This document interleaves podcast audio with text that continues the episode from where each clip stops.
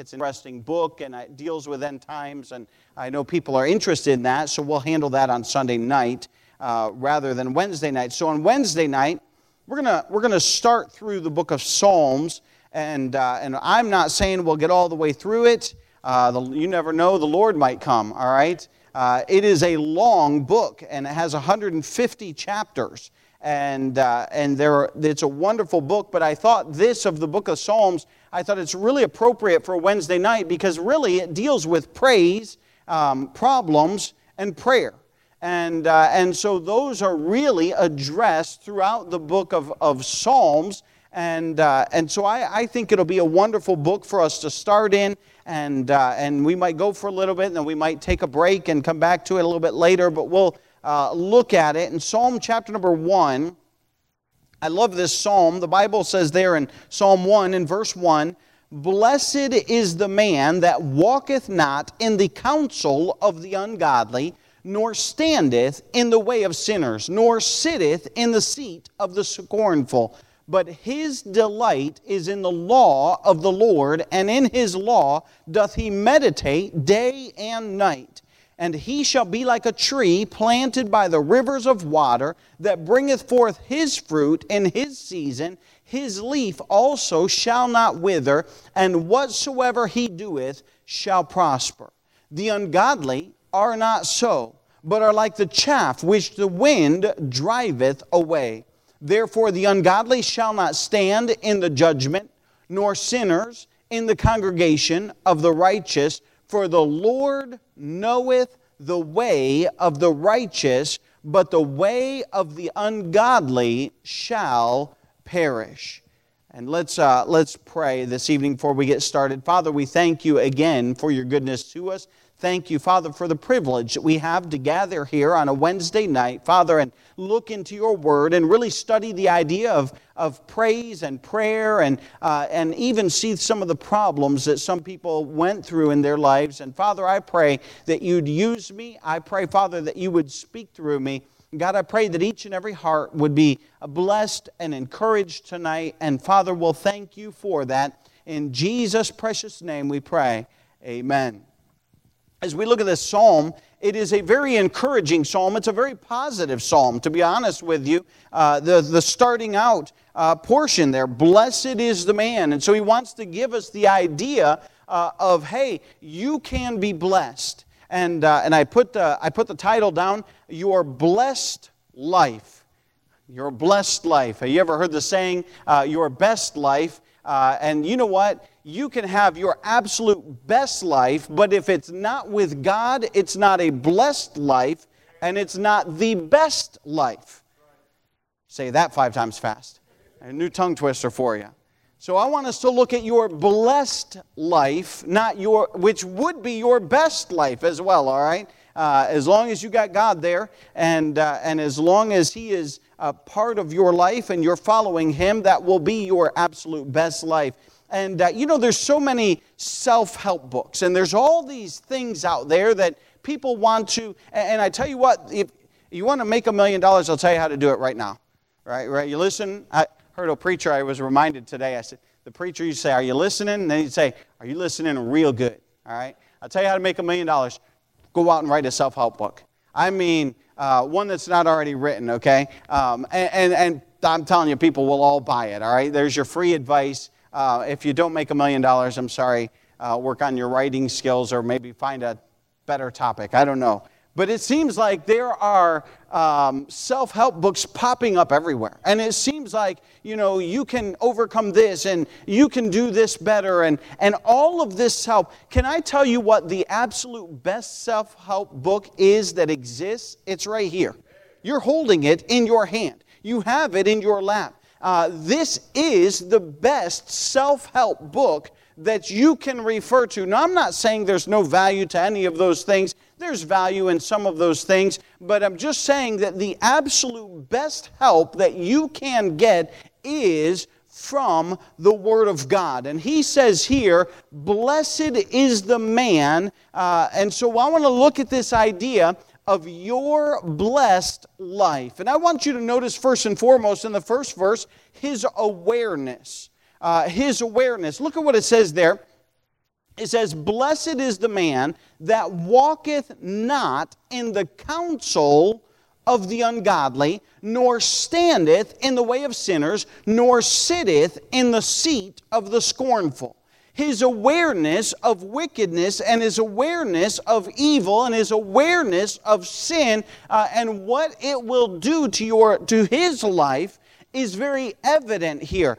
And, uh, and he gives us three things. And so I've labeled them uh, and uh, I've even alliterated them to help you out, all right? And so the first thing he says here, eh, that walketh not in the counsel of the ungodly. And I put down there, he's not listening to worldly advice he's aware that, hey, worldly advice is going to be a problem for him. And so this man that wants to live his blessed life is very aware that listening to ungodly counsel, ungodly counsel would be, hey, from anybody that's, uh, that, that is not saved and not walking with God, uh, and, and their whole mentality is, uh, you know, very worldly. Uh, much, of the, much of the counselors, much of the advice, much of the schooling and education today of higher education, it starts with a wrong foundation in that they believe in evolution.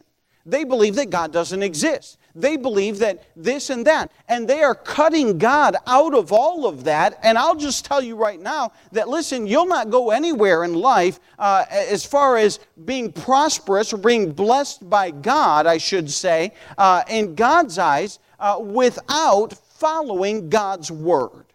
And so these people who have a bad foundation are without a doubt going to steer you in a wrong direction. Um, and that's, there is so much of the ungodly uh, counsel that is just portrayed and put out. And, and listen, it, it, all, many times, it sounds really good. Uh, one of the things that, that I'll just flat out warn you about is just worldly psychologists. The whole idea of psychology is the study of man and science and understanding uh, the mind. And now there's some good Christian psychologists, and they know far more than I do. I'm not saying there's nothing there, but I am saying you better be really careful of worldly psychologists. Somebody who's not saved, somebody who does not believe the Bible, and the advice that they're going to give you is going to go contrary to the Word of God most of the time. And so I'm just saying, you better be careful. This man that's blessed, he recognizes, and the Bible says, he walketh not in the counsel of the ungodly. Not only be careful of your counselors, but listen, this is pertinent, and this is something that we ought to be concerned about, is the education today. Um, I mean, they are, uh, you look at what's going on in schools, and, and people, you know, they threw a fit back in the 60s when they kicked God and prayer out of schools, and, and it has gotten worse. And now they've, they're, they're, they're pushing uh, evolution and they're pushing atheism and they're pushing, you know, you are your own person and you can build yourself better. And, and all of this, I mean, and it goes all the way to gender and the whole confusion of the gender. You know why they're talking about all of that? Because they've gotten rid of God if you know who God is and you know that God created in the beginning, God created everything that exists, and the Bible says uh, He created male and female, then you would know hey, this goes completely contrary to the Word of God. And that's what they're pushing for. And so I'm just telling you, we ought to be very careful and very concerned about the education that is being, the indoctrination that's being done under the guise of education. And so that takes place. He says, The man that walketh not in the counsel of the ungodly. Listen, there's another area we have to be careful of, and that is, uh, that is really movies and entertainment. There is so much philosophy. I mean, I, I can't tell you how many times I watch kids' movies because they're clean usually, um, and, and there's, there's less garbage, but there's still garbage. Um, I can't tell you how many times you hear the phrase, follow your own heart, your heart will lead you. That's contrary to the Bible. The Bible says that, that you, uh, the, the man's heart is desperately wicked. Who can know it? And so I'm just telling you, even in movies, even in entertainment, even in many of the innocent things, we just have to be very aware that the world's philosophy is out there and that they are pushing it constantly. And the Bible says, Blessed is the man that walketh not in the counsel of the ungodly. And so he's not going to listen uh, to that counsel. He's not going to be intrigued by it and say, you know, yeah they might have a point there, or that sounds reasonable. He's going to recognize that's ungodly counsel, and it's going to go against Scripture. And so uh, he's very, he's aware of that. He's, he's listening. Uh, he's aware that listening to ungodly counsel will be bad. Not only that, but look at what it says, nor standeth in the way of sinners. I put down there, it starts off listening. Oh, that's intriguing. Oh, that's interesting. And then the next thing uh, is, is standing in the way of sinners. In other words, you're kind of there with them and you're looking and you're observing. And, you're saying, well, you know, it doesn't, you know, it doesn't look that bad. It all looks kind of innocent. It all looks like it's not too bad. And, and I mean, after all, there's no lightning striking out of the sky and they're not dying and it looks like they're, uh, they're doing okay and, and things aren't that bad. And so it's really not that bad. And pretty soon they're justifying Listen, the blessed man is going to be aware that listening to ungodly counsel is bad. The blessed man is going to be aware that looking and hanging around with those people is going to cause him problems down the road. We just have to be very careful. Uh, we have to be in the world, but not of the world. Uh, we're not going to open a compound and, and build a building and have everyone move here and, and create our own environment. We're not doing that. Uh, I don't believe God would have people to do that. I believe God would have us to be a light in the world. So there's a balance there, but we need to be careful that we're not looking and saying, well, that does intrigue me, and look, that doesn't look so bad. And, and you, you know, you can justify a lot of things in your mind. You can look at it and say, oh, that that's not too bad. That doesn't seem like it's bad. And you can rationalize all of that and say, well, you know, that might be okay. And I'm just telling you, it is a dangerous place to be because the blessed man, he doesn't listen to the counsel of the ungodly. He's not looking and standing with those people and saying, Well, I'm going to hang out with these guys and kind of see where it goes uh, and, and how it ends up. Look at the last one. Nor sitteth in the seat of the scornful. It starts with listening and then it goes to looking, and the next thing you know, he's living it. He's sitting in the seat of the scornful. I thought of this example. You could really, you could plug in about any sin that you want to, but it starts off like this. We'll just take drinking, for example. Um, uh, we'll just take this, this idea. And all of a sudden the guys say, oh, you know, it's not that bad. And, and they're counseling you, oh man, it really, uh, they'll tell you something that it'll do this or do that. And, and, and pretty soon you're listening to their counsel. And you're saying, well, man, maybe, maybe it's not that bad. Maybe it's not so wrong. Maybe it's, it's really okay. And then the next thing you know, you know, you're hanging out with them and you're looking and you're watching them and, and they're all drinking and you're saying, well, you know, I'm not, I'm not drinking. I, am just here with them and, and I'm not drinking. And, uh, and you're just kind of looking and you're realizing, well, look, they're, you know, they're okay and, and it doesn't seem that bad with them. And, and the next thing you know, then you're the one that's drinking. And you could plug in any sin that you want to. I'm just telling you, that's the way it goes. If you listen to their ungodly counsel and then you fall in that path and you start uh, watching and observing and thinking, well, it's really not that bad, it's okay. And, and, uh, and then you end up living that. You know, a great example of that in Scripture is, is that of Lot.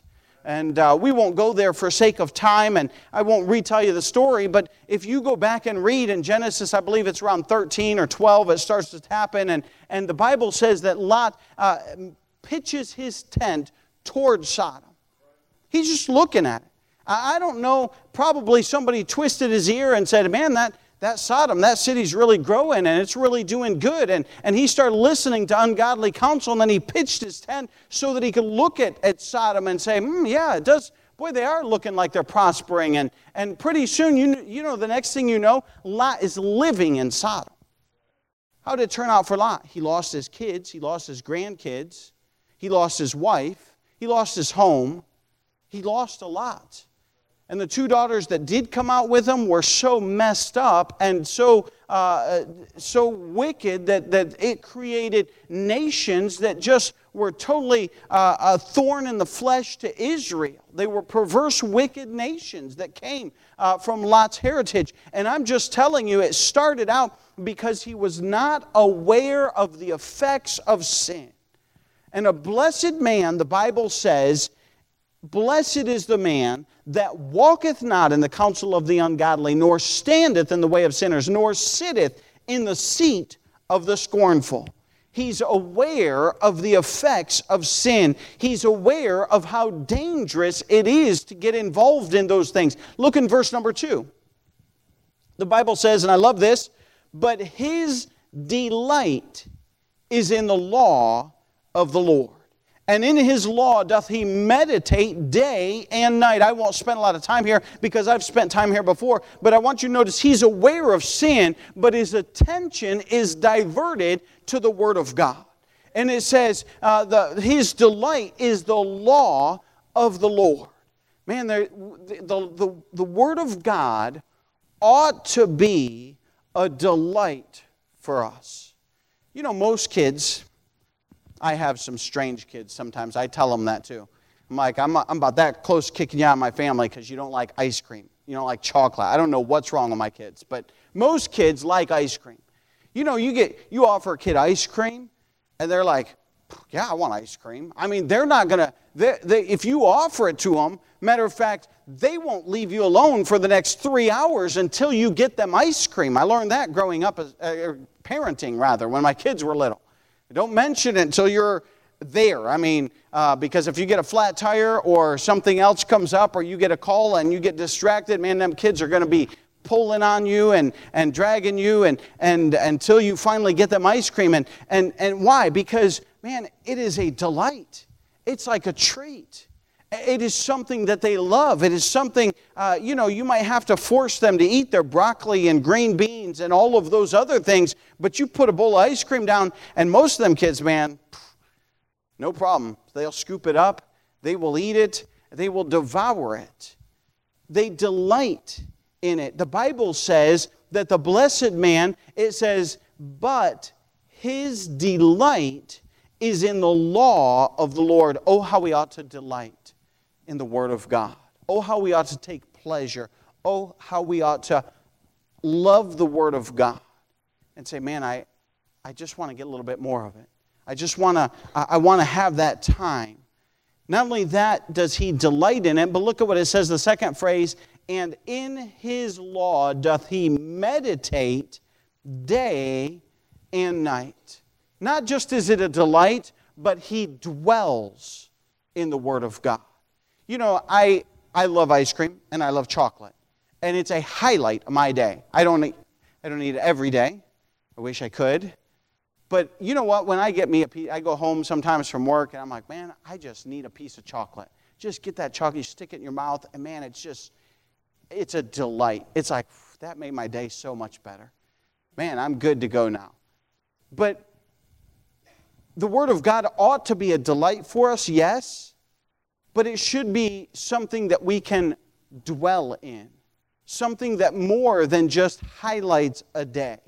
It ought to consume our thoughts. The Bible here says, Blessed is the man that uh, walketh not in the counsel of the ungodly, nor standeth in the way of sinners, nor sitteth in the seat of scornful, but his delight is in the law of the Lord, and in his law doth he meditate day and night. He's saying, Man, I want to know what the Word of God says. I, I want to understand that. Sometimes it is so good. I, I memorize, I'll, I'll, confess to you, I memorized this passage, Psalm 1, all of it, when I was a kid. I remember my dad making me memorize it, and it's just been stuck in my mind ever since. And, and it is so good to memorize Scripture because it comes back to you, and you're like, man, I wonder if that's what that means. I wonder if that's where that applies. I wonder if that's how that fits in. And, and, taking the Word of God and, and just looking at a verse. You know, sometimes we read and we just read to check the box off. We just read to get through our list. We just read to get through. But sometimes you need to stop and you just need to meditate on the Word of God and go back and reread it. A lot of times, um, my wife came across this in Italy, I don't, or maybe it was Peru, I don't remember, a scripture writing and and started doing it with some of the ladies. And, and I've found that when I'm studying, a lot of times, man, I'll just take that passage, I'll take a pen, and I just write it out. You know what that helps me do? It helps me look at every word. It helps me stop and contemplate what does this mean? What is it trying to say to me? and I'll think about it later, and I'll take that passage, and, I, and, I, and, and I'll be, maybe I'll be driving down the road, and I'll be thinking about that verse. Maybe I'll be out on a walk, and I'll be thinking about that verse, meditating upon it, dwelling upon it, and saying, I, I want to understand the Word of God. This man that's blessed, he's aware of the dangers of sin and the ungodliness and all that goes with that, but his attention is completely absorbed in the Word of God. Look with me in verse number three. His award in verse number three. I love this. The Bible says, And he shall be like a tree planted by the rivers of water that bringeth forth his fruit in his season. His leaf also shall not wither, and whatsoever he doeth shall prosper his award. Uh, look at there. You, I want you to notice in that verse, this is what he shall be. This is what he is going to become. It is a future tense looking forward. And it says, He shall be uh, like a tree planted by the rivers of water. Never forget that idea of planted is purposeful.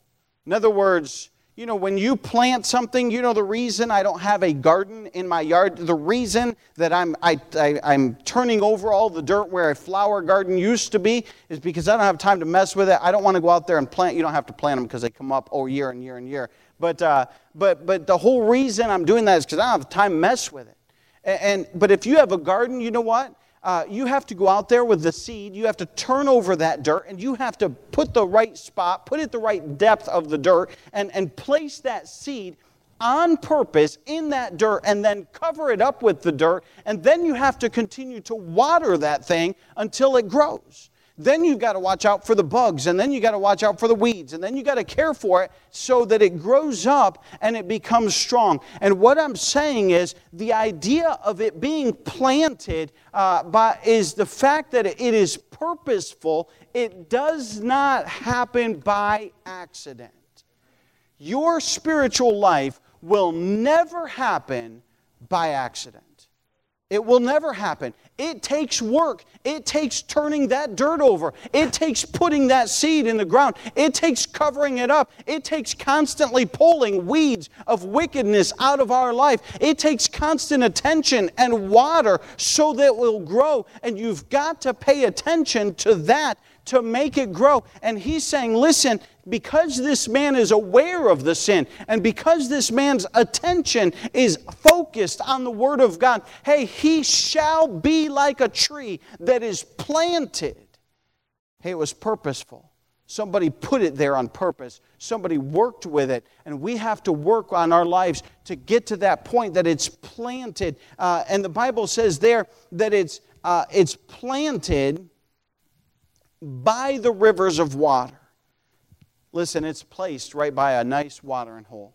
Those trees that grow up on those river banks and by those waters, man, you don't have to worry about so much about watering them. Maybe in a little bit in the beginning until they get their roots. Boy, they'll get their roots, they get down there, and man, they have got a water supply.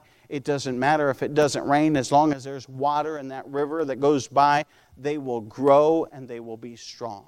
Listen, you got to plant yourself by the water source, the Word of God and make sure that you're close by the Word of God because it is the water source that will help your spiritual life grow and develop, and it will cause you to be a, tree that is strong. We see it's pers- purposely planted, it's placed by water. Look at the next phrase. He says, That bringeth forth his fruit in his season. It's a productive tree. You could, I could preach a whole message just on this verse that, listen, listen, we ought to be productive. We ought to be producing. Um, by how do we do that? We do that by being having our roots right in the water source, being planted, being purposeful about our Christian life. Then he goes on in the last phrase and he says, Whatsoever he doeth shall prosper. I just want to warn us here that we need to be careful that we, we get the idea of prosperity in our mind and we have one idea of it, and it, doesn't necessarily mean what God doesn't necessarily mean that, well, then you'll be rich and you'll have everything that you ever wanted. God's prosperity is a little bit different. And, and so we need to be careful that we don't have a skewed idea of what prosperity is and, and that we would accept whatever God sends as prosperous. Uh, but whatsoever he doeth shall prosper. It's his award for his attention and for his awareness. Look with me in verse number four and five. This is the alternative. Look in verse number four. The ungodly are not so. So in verses one through three, he lays out how to be a blessed man and how to have a blessed life. In verses 4 and 5, he's going to give the alternative because, listen, let's face it, sometimes you just don't appreciate all the goodness of God if you don't compare it uh, to, to something that is bad. Sometimes we, we grow up so, uh, or, or we tend to live such a sheltered life that we don't realize how bad it is in the world. Sometimes we don't realize that. And so he's going to give the alternative to us. He says in verse number four, the ungodly are not so, but are like the chaff which the wind driveth away. Now, what's the chaff? The chaff is, the, well, the dictionary says this anything of a comparatively light and worthless character, the refuse part of anything. In Peru, I, uh, I like coffee as well as chocolate. Um, and uh, in Peru, we had, the, you would think they grow coffee in Peru, you'd have good coffee. Man, for years, I, I tried every coffee in the supermarket, and some of them I just threw out. I mean, I used them once and I threw them out. They tasted like dirt. It was bad. I've never had, uh, this is the worst coffee I've ever had in my entire life was in Peru. I thought, how on earth? And then after being there for many years, I think it was eight years or so, uh, I ran into a friend of mine, a Peruvian fella, and I had taken a trip down south, and I was talking with him, and, and he said, You want some coffee? I was like, Oh, I love coffee. He's like, I got good coffee. I was like, Oh, man, I, I'll take a cup. So he, he made me a cup of coffee, and it was good. I was like, Peruvians don't drink coffee. This guy worked with Americans and he knew, he knew American coffee, so that's, he, he liked it and, and he made me good coffee. I'm like, where on earth did you get this? He looked at me, he said, You don't know? I said, Apparently I don't. He said, Man, he said, You go down to any market and you buy green beans and you roast it yourself. I said, You have got to be kidding me. I've lived here all this time and I've had horrible coffee. And that's the trick. He said, I'm telling you, go down the. Man, I went back from my trip. First thing I went is I went to the, I went to the market, the open air markets, and man, I scoured the place. I said, green coffee beans, green coffee beans. And there's, oh, down there. And I went over there and I went, I finally found me some green coffee beans. I had no idea how to roast them. And so I, I learned and I, I looked up how to roast the green coffee beans. And when you roast them, green coffee beans, especially the ones that they have, they, they, uh, you hit a certain point and they crack. And, and once that happens, uh, there's an outer shell that kind of pops off. And so when you do that, then you have your coffee beans and, and you have what's called chaff. And so uh, the first time I did it, uh, man, I made a mess everywhere. I'm like, good night. And I tried to grind it up, and, and you didn't grind the chaff with the coffee. It was bad. And, and I finally learned uh, that you have to take that coffee outside and you just need a slight breeze and you pour it out and, and into another basket, from one basket to another basket, and just a slight breeze will carry all that chaff away. It'll be gone. You know what that chaff was? Absolutely worthless. It's good for nothing. Matter of fact, you need it gone. Otherwise, it will mess everything up. You have got to get rid of it. And the Bible is comparing it here. He said, The ungodly are not so, but are like the chaff which the wind driveth away. He just got through saying in verse number three that the blessed man is going to be like a tree planted by the rivers uh, of, of water. Uh, you know what? Trees don't just up and move, they're there pretty permanently. They're, they're stable, they are solid. But the ungodly, he says, are not so. They're like the chaff which the wind driveth away. You don't have to have a storm, you don't have to have a whirlwind to drive chaff away. You just have to have a very light breeze and it will blow it away. And what he's saying is the ungodly, uh, uh in, in all essence, are a worthless thing that will just move aside if you give them just a little bit of wind and they need to be driven out. They're not going to stand, they're not permanent, they're temporal, they're just a passing thing that won't be around even though they make themselves out like they're something. Look in verse number five. Therefore, the ungodly shall not stand in the judgment, nor sinners in the congregation of the righteous. Listen, they're, they're going to separate from godly people. Um, that's automatic. They're going to, in, in the judgment, uh, you know, the Bible talks about in Revelation chapter 20, uh, verse number 11, that uh, the great white throne, and the Bible says that the heavens and earth fled away from him. Why? Because they know judgment's coming. They know that they can't stand under that judgment. They know that they're condemned. They know in their heart that they're wrong. They don't want to stand in court. They don't want to have they don't want to face that judgment because they know inside themselves they're guilty and they will not stand in judgment. The Bible says that they're not going to uh, enter into the, con- or they're not going to be in uh, the congregation of the righteous. Hey, listen, sinners don't, they're not flocking churches. You have to go out and drag them in and say, hey, why don't you come?